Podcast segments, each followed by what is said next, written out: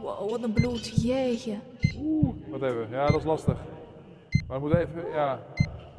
Wat even, wat even, geef mij anders. Nee, want dit is allemaal osterriel, hè? Ja, maar het moet maar even. Ze kan niet, dat been moeten we niet zo vasthouden.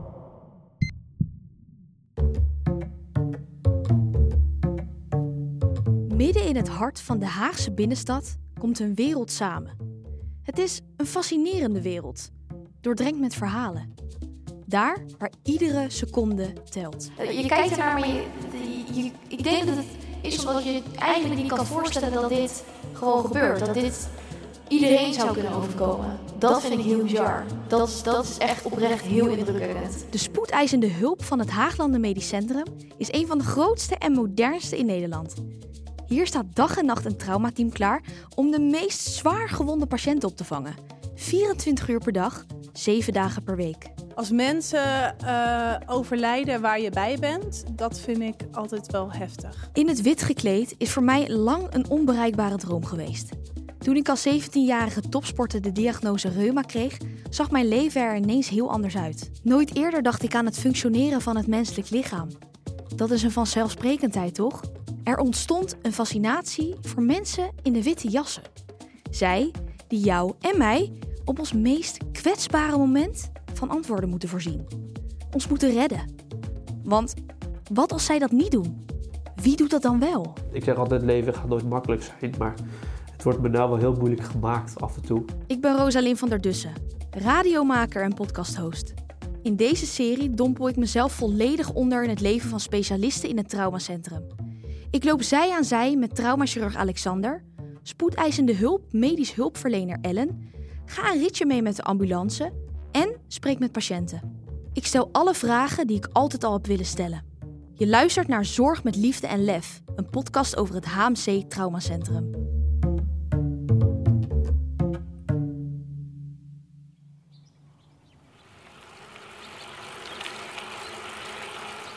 Vrijdagochtend. Je rijdt op je fiets door Den Haag Centrum.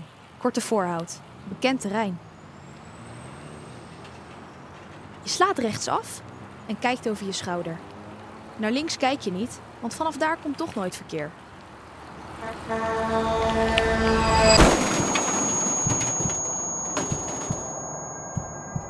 En ineens is je leven nooit meer zoals dat was.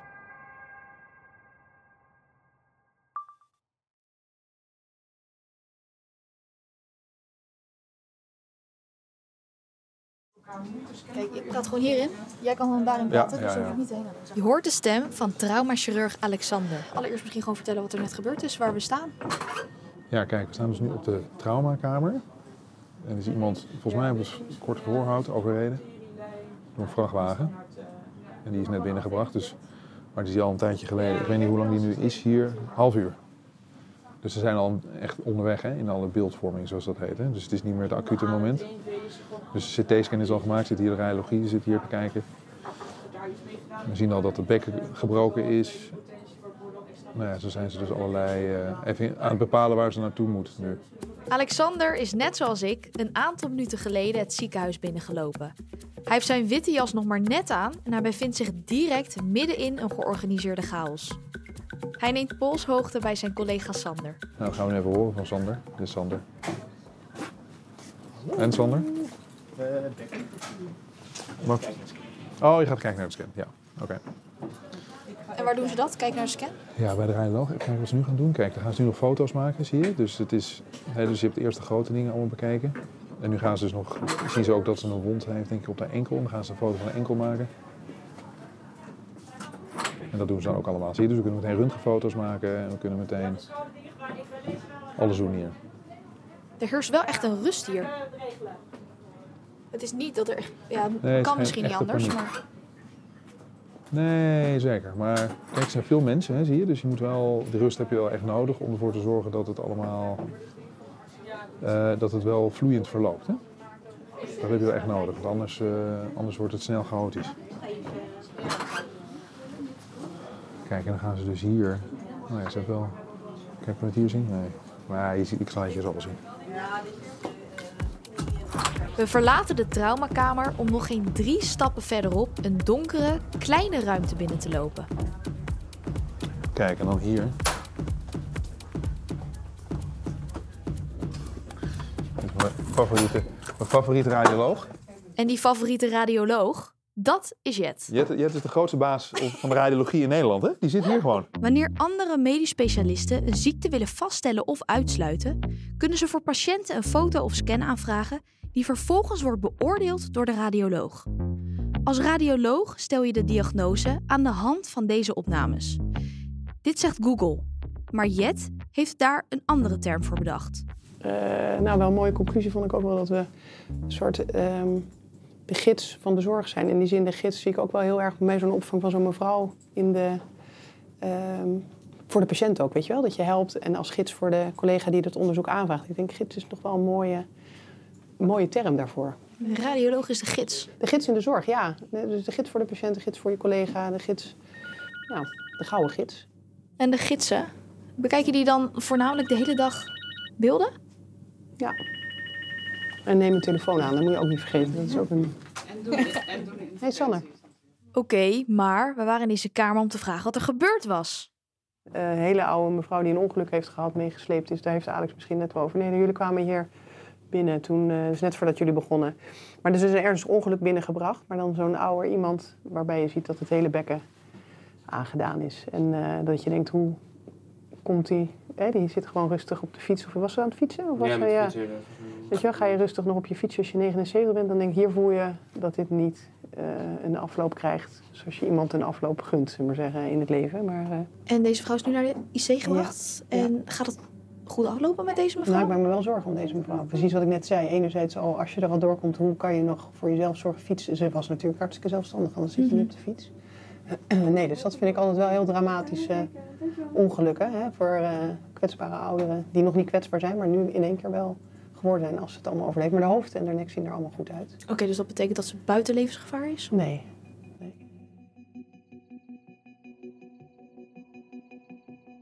En moet je je voorstellen, hier was ik pas 10 minuten binnen. Geen tijd om even te settelen, een kop koffie te pakken of een praatje te maken. De spoedeisende hulp van HMC Westeinde is een plek van continue alertheid. In deze aflevering loop ik zij aan zij traumachirurg Alexander. En ik ben traumachirurg in het uh, Haaglanden Medisch Centrum. En ook opleider voor de opleiding tot chirurg.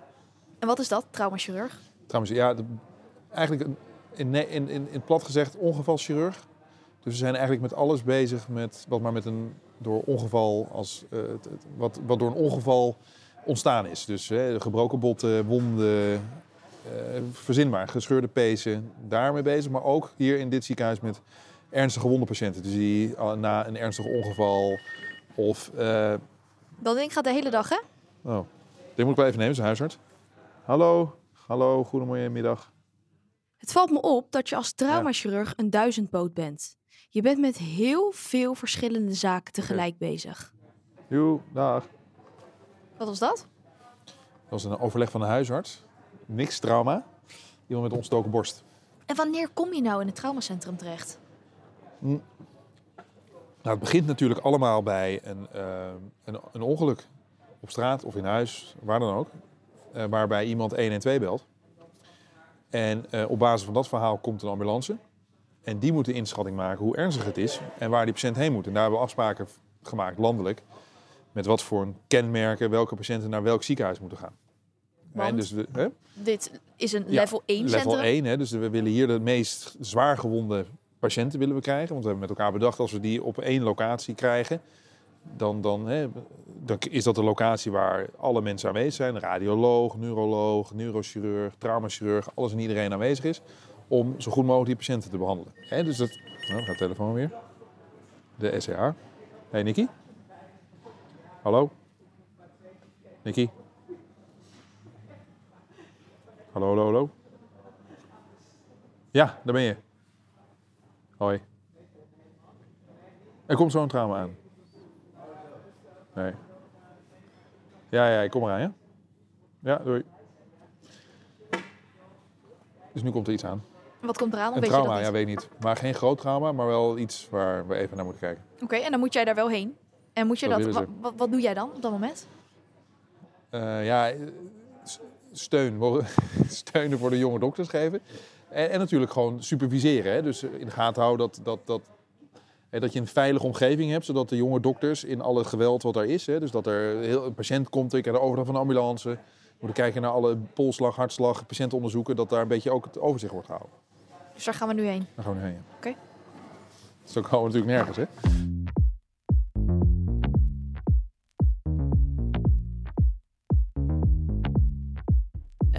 Ehm, dus met 20 km per uur fiets tegen fiets is over zijn fiets heen gevallen. We zijn terug in de traumakamer, daar we onze dag starten. Hier maken we kennis met Nicky, een jonge arts onder supervisie van Alexander. Dat was het voor mij toen. Oh ja, hoofdwond, kortdurend buiten bewustzijn geweest. Oké. Ja, dat was het. En die gaan we hier met, de, de, de, komt de Ja. verpleegkundige of niet? Of Ja, doen we de strijden? gingen. ons eentje. Ja, ja, ja, oké. De verpleegkundige die komt ook aan. Ja. En wie komen er hier nu allemaal staan als diegene binnenkomt? Ja, het is een klein trauma, dus op dit moment alleen eh, wij doen maar de, de opvang. Ehm, en als wij vermoeden hebben dat er een neuroloog er ook bij moet komen, van met de hoofdwond en buiten bewustzijn geweest, dan bellen wij de neuroloog erbij. Ehm, maar in eerste instantie wij. Ja. Nadat Nicky Alexander op de hoogte heeft gebracht van Ja. het ongeval, gaan ze in actie. Want hij zit hier, hè, dus hij kan gebroken, ze kan een middellaceratie hebben of een leverlaceratie hebben. En ik moet even nadenken of we een CT van zijn brein willen maken. Omdat hij buiten bewustzijn is geweest. En de rol van Alexander is voornamelijk eh. Ja. Leiden van deze groep. Ja. Dus, dan zal ik dus, kijk, dus wat we doen, we doen nu het X-thorax echo.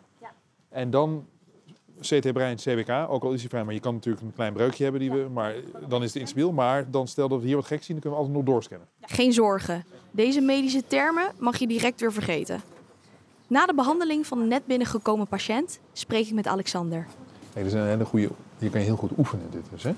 Dus dit is natuurlijk een echte patiënt, maar het is niet, het gaat niet om leven of dood. Dus je kan heel goed dit in je, dat is voor Nicky natuurlijk heel goed om dit gewoon te doen. Want dan kan je gewoon je rijtje afgaan.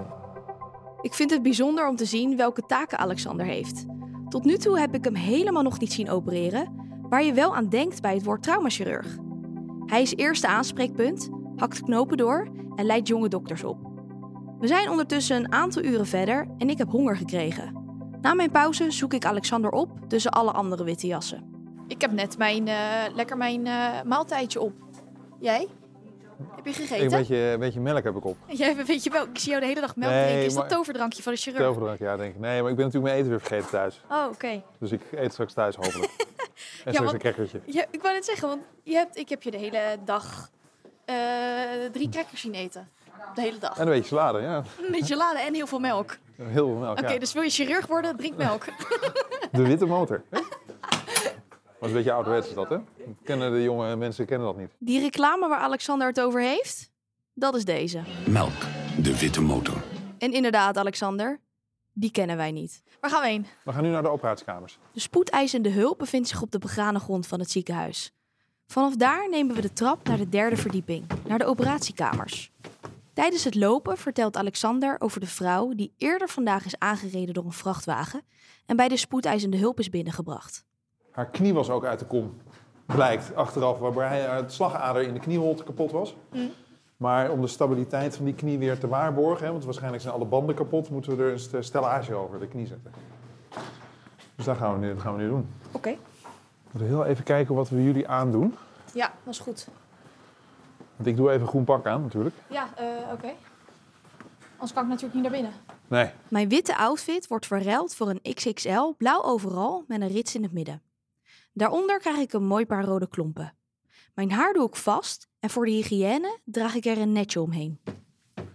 Vanuit de kleedkamer moeten we nog een aantal trappen omhoog richting de operatiekamer. Oké, dit is dus het OK-complex van het Westeinde. Dat is Mara. Hoi. Ons steun en toeverlaat van de traumachirurgie. Hier is ze. Hoi. Zonder haar functioneert het niet hier. Kom, we lopen achteraan. En zijn we op tijd? Ja, dat zijn we. Samen met Alexander loop ik een ruimte binnen, net voor de daadwerkelijke operatiekamer. Terwijl achter ons de deur sluit, kan ik de patiënt door een raam op een tafel zien liggen. In mijn veel te grote blauwe overal sta ik naast Alexander. Hij maakt zich klaar voor zijn eerste operatie van de dag. Handen wassen en dan weer. En ik neem plaats in deze ruimte om de operatie nog altijd door datzelfde raam mee te kunnen maken. Ik kan er gemakkelijk doorheen kijken. Het ruikt er steriel en ik voel me licht gespannen. Over het hele lichaam van de persoon op de operatietafel liggen blauwe doeken. Behalve het deel wat geopereerd wordt. Als je zo door dat eruit kijkt, dan doet het me eigenlijk een beetje denken aan een film. Het lijkt een beetje onrealistisch dat je echt kijkt naar een operatie. Of dat je echt kijkt naar iemand die heel ernstig ongeluk heeft gehad. Vlak voordat Alexander de operatie start, krijg ik nog een duidelijke opdracht mee. Ja, als mijn telefoon gaat, Ja? dan moet je maar even zeggen dat mijn telefoon gaat. Ja, precies, Alex. Ga jij maar lekker opereren. Ja, ik zou eerst die het femur doen. Voel je het femur? Voel je het bovenbeen? Omdat ik niet mee ben de operatiekamer in, heb ik Alexander een microfoontje meegegeven. Althans, dat heb ik op zijn operatieschort vastgemaakt. Alexander praat met zijn collega's en wij kunnen meeluisteren. Ik geef ondertussen lijfverslag. Het mesje wordt ook echt aangereikt. Oeh, dan gaan ze snijden. Ook ik vind dat best wel spannend om te zien trouwens. Ugh. Dat is best wel engig. Nou kijk, we hebben dus nu het bovenbeen. Hè. Corné heeft nu het bovenbeen opengemaakt van voren. Dus gaan we nu langs de spieren gaan we het bot opzoeken. Tweede Langebek. Want we willen natuurlijk die pinnen straks in het bovenbeen plaatsen. Dus nou, dus het is best wel wat spieren. Dus we moeten we eigenlijk alle spieren aan de kant. Dus dan komen we vanzelf bij het bot. Ik Ja, Roos, kom maar met de eerste pin. In het midden. Het been zit er heel erg een zo. Dus, ja, kijk naar dat knieschijf. Ja, ik zie het. Ja. Als je bij de tandarts zit, die geluiden. Moet ik de hand doordraaien? Ja. Hand voor de... Oké, dus dat is één pin. eh de pin zit niet. Ik denk dat de tweede kortste heeft. Denk ik. Ja, dus we moeten hier. Er wordt met flinke kracht ook gewoon dat been uit elkaar gehouden. Hè? Het. Ja, even een klem ingezet. Hoppatee. Ja, warm is het, hè? Alexander ook helemaal in zijn element. Ja, mooi. tweede pin. Oké, nog een pin. Smaak. Dus we doen in het bovenbeen doen we twee pinnen. En in het onderbeen ook twee. Maar de boren, het is zo dik bot dat de boren het eigenlijk... eh, die kunnen het niet aan, inderdaad. Want die zijn te, te, te, te slap. Dus het de bot is zo groot. Het is je grootste bot eigenlijk. Van je lijf. En die... eh, dus dat, ja, dat, is- dat is zo stevig. Dus we hebben een soort ouderwetse handdraaier. En dan gaan we hem erin draaien. Die moet nog wel een stuk deze. Dat is er bijna nog. Ja. Een soort van opengelast. Oké, nou dan gaan we ook twee van die pinnen in het scheenbeen doen. En dan gaan we dan een beetje fotootjes maken. Ze draaien ook die schroeven erin alsof het een, een hele erge bout is van een IKEA-kast die ze erin moeten schroeven. Rond en rond en rond en rond. Flinke kracht ook wel. Ik denk zo weg naar beneden. Oeh, ik vind die scheenbeen toch wel een beetje engig om te zien ook. Er. Eh, ja, ietsje naar mij toe moet je. Ietsje in. Nog iets? Oké, foto. En die foto, die zie je hier ook op het scherm. En ze controleren denk ik of de pinnen goed erin zitten. Ik vind dat ik zelf vandaag een arts ben geworden. Die zien er goed uit. Jeetje, wat zit er een joekel in dit been zeg. Het is minst, dit is, dit is, dit is van die pinnen uitstekend. Dit is minstens, nou, wat zal het zijn? 30 centimeter en dan twee keer. Van haar scheenbeen tot aan haar bovenbeen. En dan moet je je voorstellen dat deze mevrouw op leeftijd, 79 jaar, ging gewoon even een rondje fietsen. Ging gewoon even fietsen, super vitaal, super fit, super zelfstandig. Gebeurt er zoiets, dan kom je eruit met een 30 centimeter pin in je been. Wauw. Eh, Je kijkt ernaar, maar je, je- ik denk dat het is omdat je eigenlijk niet kan voorstellen dat dit gewoon gebeurt. Dat dit iedereen zou kunnen overkomen. Dat vind ik heel bizar. Dat is, dat is echt oprecht heel indrukwekkend. En als je leven zo op de een of van de een op de andere dag zo omgegooid kan worden, dat is echt bizar. Maar wil je dan anderhalve liter doen? Anderhalve liter, ja. Oh ja, uit het hoofd? Oh, of een liter uit het hoofd? Ja. Totaal. Anderhalve Ja, liter. nee, dat zal wel. Dan hebben we het dus over bloed. Oké, jongens, laatste foto's, dan zijn we klaar. Ja, ik zit nu eigenlijk vol met. Ja, ik vind het zelfs moeilijk om de juiste woorden te vinden. Ik zit vol met verbazing en ja, een beetje indrukwekkend te kijken naar hoe ze deze patiënt dan overleggen van de operatietafel richting een eh, normaal bed. En hoe ongelooflijk veel slangen daarbij komen kijken. Ik denk niet eens dat je wil weten waar dat allemaal voor nodig is. Eh, een zakje bloed aan de zijkant, urine, ontlasting. Alles wordt gereguleerd, echt alles. En deze mevrouw wordt denk ik nu naar de IC gebracht. De operatie is klaar en Alexander en zijn collega traumachirurg komen mijn ruimte binnen. Zo, hoe ging die? Dat ging goed. Ja? Toch, Corné ging goed, hè? Tevreden? Ja. Ja? Corné heeft het gedaan, hè? Corné heeft het gedaan. Hé, hey, maar even wat anders nog. Anderhalve liter bloed? Ja. Dat is heel veel. Nee, maar dat is uit je, uit je hoofd kan je dus heel hard bloeden. En dat is dat laatste is altijd een instinker is dat bij die mensen die dus echt op hun hoofd zijn gevallen. En dan kijken die na en dan, en dan bloeden ze dus heel hard uit hun hoofd. Maar dat heb je dan niet helemaal door omdat je bezig bent met de rest van het lijf. En dat, er zitten allemaal bloedvaatjes, eh, slagadertjes. En dat gaat dus heel hard. En is anderhalve liter niet heel veel voor deze vrouw? Ja, zeker. En hoe gaat zij dat merken? Nou, nu, hè, want het is ook een beetje koud. En, eh, hè, dus alle, het hele lijf is nu aan het werken om alles weer een beetje goed op de rit te krijgen. En als je dan ook nog veel bloed verliest. Dus daarom gaan ze naar de intensive care om alles weer, weer warm te worden, bloed te krijgen. Dat is weer een beetje ja, te ouder wordt. Van de operatiekamers lopen we richting de intensive care. Ook wel de IC. Oké, de intensive care. Wat gaan we daar doen? Ja, we gaan dus net de patiënt die we hebben geopereerd, gaan we, die, die, die wordt hier nu naartoe gebracht om weer bij te komen van wat er allemaal gebeurd is vandaag. En dan gaan we even overdragen aan de dokters hier. Maar het is natuurlijk ook een beetje een aparte afdeling dit. Want? Nou, het zijn altijd hele zieke mensen natuurlijk hier. Dus, Ja, ja, eh, ja, dat is waar. dus mensen liggen aan de beademing en dat soort dingen. Dus dan weet je het een beetje. Het is natuurlijk niet alleen voor de chirurgie, maar ook eh, neurologie, alles. Mensen die... Hier kwamen ook mensen. Die Huh? lag vol toen mensen met corona. hier Ja, dat is natuurlijk hier allemaal. Die lagen hier allemaal aan de beademing. Alexander en ik lopen samen richting de ruimte waar de net geopereerde patiënt naartoe is gebracht. Daar? Hoi. Hoi, hoi.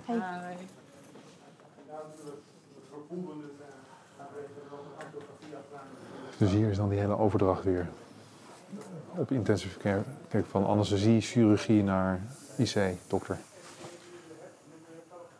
Dus is Corné staat er niet bij, dus je moet ook niet te veel natuurlijk. Maar je hebt een verpleegkundige, je hebt een anesthesie-medewerker van een anesthesist. En dan heb je allemaal IC-verpleegkundigen. Dus het is altijd wel een drukke bedoeling natuurlijk.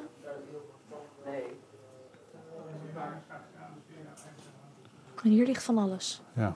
Maar wel mensen die ernstig ziek zijn. Ja, dat is eigenlijk voornamelijk, wat het allemaal acuut is, dus of grote vaatchirurgie, grote neurochirurgie en dan trauma. Dat vooral, maar ook mensen die problemen hebben met de longen, mensen na reanimatie.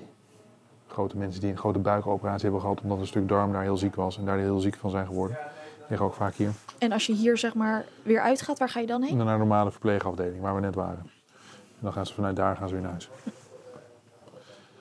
Dus dit is altijd dit is het eindstation in het ziekenhuis. Dus, en daarna ga je weer terug naar de afdeling en dan naar huis. Je gaat nooit in één keer van hier. In principe, je gaat in principe niet meteen hier van naar huis. Nee, je wordt echt een soort Ja. van trap naar beneden voordat je Ja. naar huis mag. Ja. Een hele rustige. Ik wou net zeggen, wat is het Oh, hier rustig. Voor mensen, zieke mensen, doen ze altijd rust is altijd hè, het beste. Paniek is nooit goed in ons vak. Hè? Ik zie weinig paniek ook bij jullie. Ja, toch? Ja, in elke situatie. Allemaal Ja. heel rustig. Oké, Wim, thanks. Hoi. Ja, Oké. Hey. Dat is geregeld nu? Is dat klaar? Oké. Dus de IC-dokter heeft het weer overgenomen. Dus dat is dat. Nou, dan gaan we maar weer naar de eerste hulp. Kijk wat we daar Zo kunnen doen, hè? we de hele dag rond, hè? Ja, je bent echt de hele dag bezig, hè? Ja, ben je dan moe nu? Nou ja, ik heb natuurlijk wel een beetje honger natuurlijk. Nee. Ja, dat kan me voorstellen. Moet je melk drinken misschien? Ja, gaan we lekker even wat water en melk drinken. Hè? Jeetje, wat een dag. Mijn eerste keer in het traumacentrum en gelijk een ernstig ongeval meemaken van binnenkomst tot intensive care. Zoveel gezien, zoveel gehoord en zoveel gevoeld. Het beeld wat ik heb van een chirurg bleek niet helemaal te kloppen. Alexander coördineert, beslist, leidt op, neemt telefoontjes aan en mag anderhalf uur voordat zijn dienst stopt, toch nog even opereren. Je hebt niet lang nodig om te voelen dat de specialisten en verpleegkundigen een echt team vormen. De samenwerking en vakkundigheid is buitengewoon. En één ding is zeker: mijn fascinatie voor de medische wereld en de bewondering voor mensen uit het vak is vandaag alleen maar gegroeid.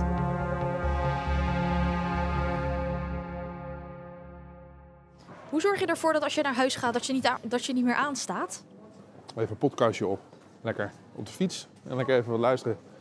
Podcast of even lekker muziek, gewoon zo. En even naar huis fietsen, dat, is, dat scheelt heel erg. En neem je dan die patiëntenverhalen of hetgeen wat je net hebt gedaan dan mee naar huis? Nou, nee, maar als het zo is, dan kan ik altijd met mijn- lieve vrouw kan ik dat natuurlijk altijd bespreken. Die is, die is geen dokter, maar dan kan ik gewoon lekker even mijn hart luchten als het moet. En is dat dan... Of bij mijn collega's. ook, Vindt zij het dan wel eens irritant dat je alles lucht bij haar? Of in ieder geval Nee, weer over dat medische fijn, komt? want ze denkt van, eh, eindelijk praat hij een beetje. Hè? Dat vindt ze ook fijn. Ben je geen prater dan?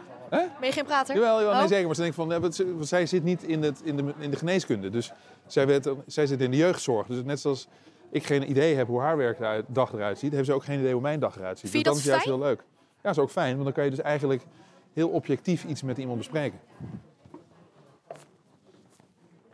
Ja, nee, dat is juist, eigenlijk juist heel fijn. Snap ik. Ja. En dat is ook een leuke dis- discussie, hè, van is dit je hobby of is dit je werk? Ja, Ja, kijk, voor mij is het mijn werk, maar voor sommige collega's zullen echt zeggen dat het hobby is. En dat, is, dat, dat zijn verschillen die je hebt. En dat vind ik heel leuk om over na te denken en over te praten. En hoe je dat nou met thuis, hè, want mijn vrouw werkt ook gewoon vier dagen voor de jeugdzorg. En eh, ja, weet je, die, die heeft ook een leven. Die denkt ook na een tijdje, ja, ik heb nu ook gewoon gesprekken met ouders. En, ik jij zegt het is mijn werk. Wat is jouw hobby dan? Mijn gezin. Exact een maand later ontmoet ik Alexander opnieuw op de spoedeisende hulp. Ik vraag hem hoe het gaat met de patiënt die wij deze aflevering hebben gevolgd. Het gaat goed met haar. Ze is inmiddels uit het ziekenhuis. Ehm, de- toen na de operatie die ik heb gedaan aan haar knie, eh, is ze naar de intensive care gegaan. Ehm, daar hebben ze haar gestabiliseerd.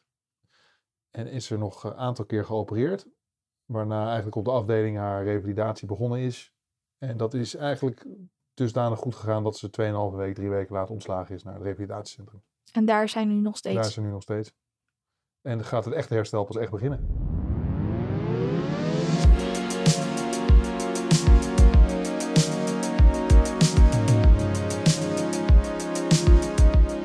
In de volgende aflevering ga ik een avonddienst mee op de spoedeisende hulp en rijd ik mee met de ambulance. En mocht je dit een interessante aflevering vinden, luister dan op zijn minst naar aflevering 2. Maar vertel het ook door. Kan geen kwaad. Tot de volgende. Dit is een podcast van Haaglanden Medisch Centrum. Ik, Rosalind van der Dussen, deed de interviews, de voice-over en productie. De montage en sounddesign is mogelijk gemaakt door Venno Bavelaar van Fanfilms. Bij deze dank ik alle artsen, verpleegkundigen en medewerkers van HMC voor hun openheid en de mogelijkheid om deze bijzondere zorg van dichtbij te ervaren.